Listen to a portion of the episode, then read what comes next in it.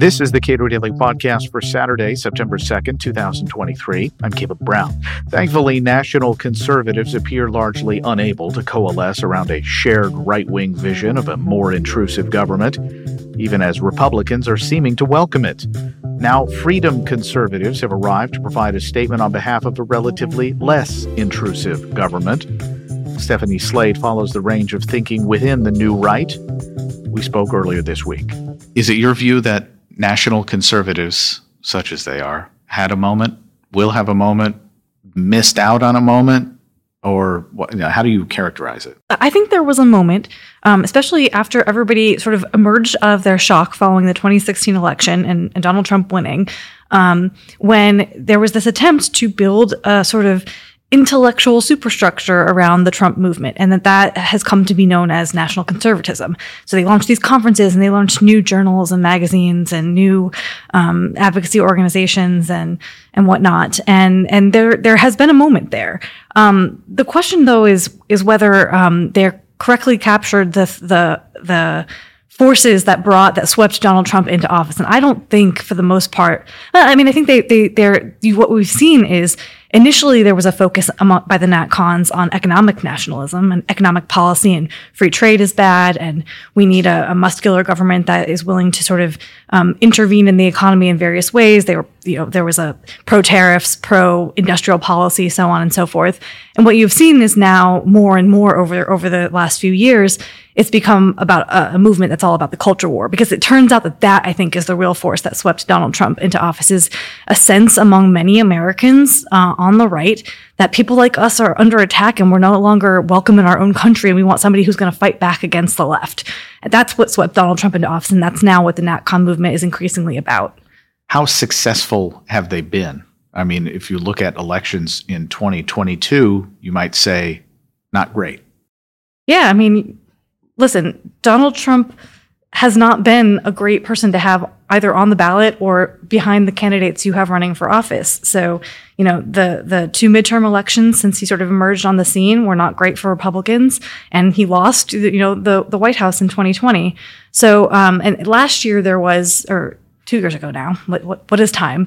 Um, uh, so in in the, in the last set of midterms, there there were a bunch of candidates who were endorsed by Donald Trump. In some cases, they they defeated what would have been considered more traditional conservative primary, you know, Republican primary um, opponents in order to win the Republican primary. And they, so these were the MAGA candidates, the really extreme Donald Trump-ish candidates um, who who reflected in many ways the new right or, or, national conservative belief that what matters is acquiring power and wielding against our enemies, right? That's sort of the line that you hear coming out of this camp nowadays. So you had a bunch of candidates who were voicing the, that view, and most of them lost. Um, J.D. Vance, now Senator J.D. Vance, would be the, the main exception, and to a certain extent, Ron DeSantis, who, of course, um, you know, had a, a runaway victory um, in his reelection campaign for governor in Florida. Um, those were maybe the two exceptions. There were new rightish, Nat Conish candidates who did well, but a bunch of others, you know, notably Kari Lake, for example, did poorly. So yeah, it's unclear whether this is actually a winning message. It does seem it, it, it, it's hard to judge because at the on the one hand, it does seem like Donald Trump is um, uh, almost almost impossible to take down when it comes from when it comes to being a Republican primary voter. Um, every time he's indicted, it actually makes him stronger. So to you know, um, but but on the other hand, uh, when you go to a general election, the, these ideas and this this again this idea that politics is a, all about acquiring power and wielding it against our enemies actually doesn't seem to be very popular in the in the general population. Okay, so having borne witness to this, uh, a group of conservatives have sort of coalesced around this idea of freedom conservatism, which sort of harkens back to uh, a more bright eyed, positive vision for America. And, and, how do you characterize those people and, and sort of what they are advocating as they struggle for the soul of the Republican Party? If you think if most people think about politics in terms of the left right spectrum but but people like us tend to also want to add an, an additional dimension which is the sort of liberal illiberal dimension right? You have you can have people who are on the left but they are liberal. You can have people who are on the left but are illiberal. And you can also have people who are on the right who are liberal classically liberal believing in limited government and individual liberty and rule of law. Or you can have people who are on the right they're conservatives but they're illiberal. They want to embrace big government and use it again to destroy their enemies and so and impose their values on society. Um, what we what we have seen is now the NatCons are one among several factions who are on the illiberal right. Um, the free cons, the freedom conservatives, are sort of the people who were uh, remaining on the liberal right. The conservatives, um, and in some cases, libertarians, people on the center right, you know, moderates, people who are like more or less in favor of limited government and free speech, religious liberty, all the sort of things that you used to be in favor of if you were conservative, but now many conservatives reject. And they're saying we we are still here, and we still think these values are are relevant and are important and worth defending. So what what do they point to? I mean, we know sort of national conservatism is this uh, culture war and big government to Im- impose the a vision of both the economy and the culture. Uh, but what do freedom conservatives hang their hat on? Is it just Goldwater and Reagan revisited? Well, of course, the, the folks on the illiberal right would say, yeah, you're all just zombie Reaganists. That's all this is. They're, they're, or they call it a dead consensus. Um, but what the free cons are saying, the, free, the freedom conservatives are saying is it's not dead. It's actually, there's still a lot of us who still believe that, for example, if you want to help, um, if you want to help workers, um, but rather than empowering labor unions or imposing regulations on business or trying to choose winners and losers that prop up American manufacturers at the expense of foreign competitors or whatever, whatever the NatCons might put forward as a policy solution, the freedom conservatives would say, actually, no, unleashing free markets, productivity, innovation, entrepreneurship, you know, these are the ways to strengthen an economy economic growth and and um, all of those things are the things that actually help workers just as much or even more than anyone else because the more an economy, you know, the faster an economy grows, the more jobs are created, the more opportunities there are available for workers, the more bargaining power they have to take to their employer to, to negotiate for better pay or better benefits or whatever the case may be. And so, you know, one solution to saying, you, you know, we want to help workers is saying we will have the the, the government try to brute force outcomes that we choose, you know, that we that we have identified that we want to see, or by regulating them into existence, or de, you know, regulating the outcomes we don't like out of existence.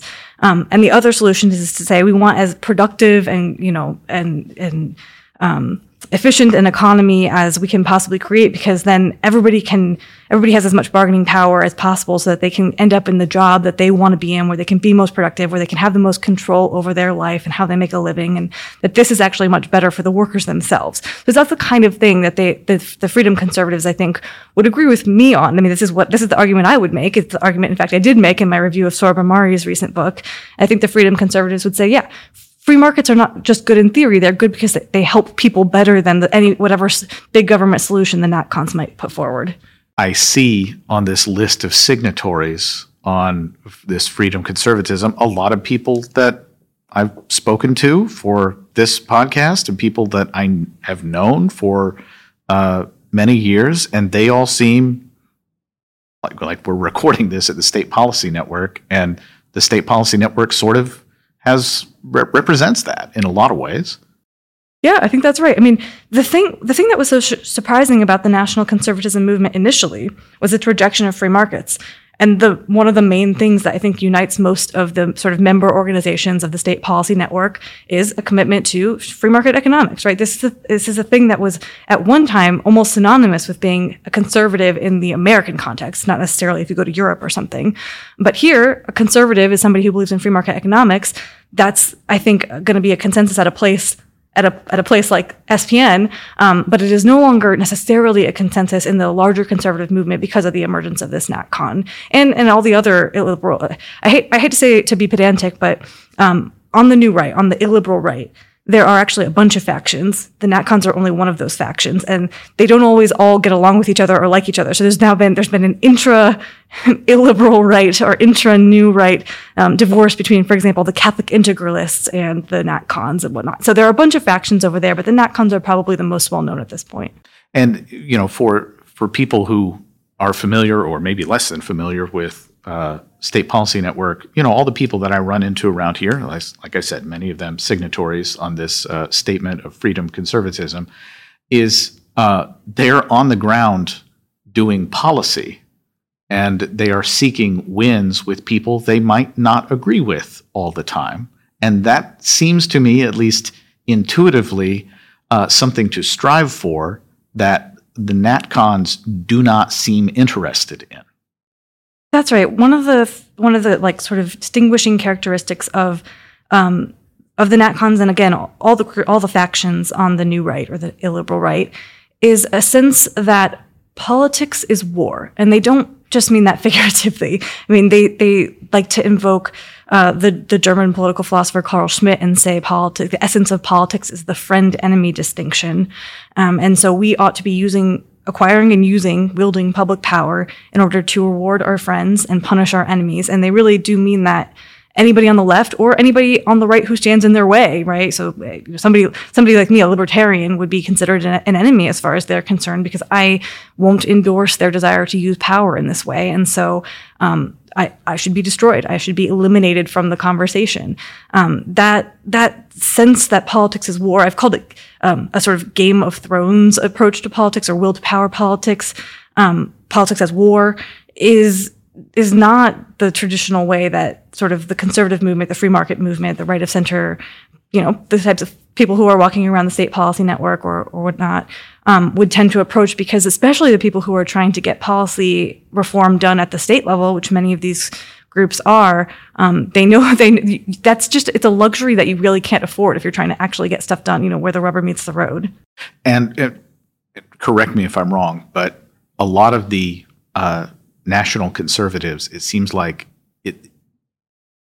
to the extent that Donald Trump is not president anymore, uh, it feels like they're kind of seeking relevance uh, in a way that allows them the luxury of going hard, as it were, that is leaning way into a lot of illiberal ideas in order to capture what, but a, a, certainly not the median voter not the median voter. I will say that these ideas, in my in my experience covering this movement, um, what I've noticed is that these ideas tend to be more attractive to young people. So you're you're you're getting a lot of especially young men on college campuses who find this this the intensity of this movement very attractive.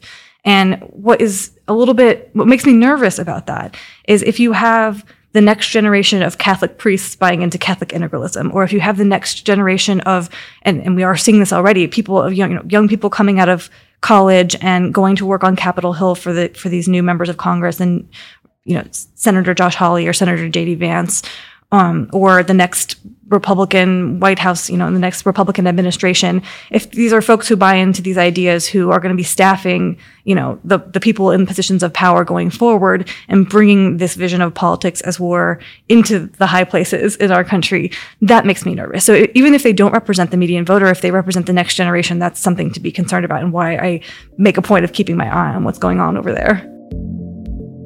Stephanie Slade is a senior editor at Reason. We spoke earlier this week in Chicago. Subscribe to and rate the Cato Daily Podcast wherever you please.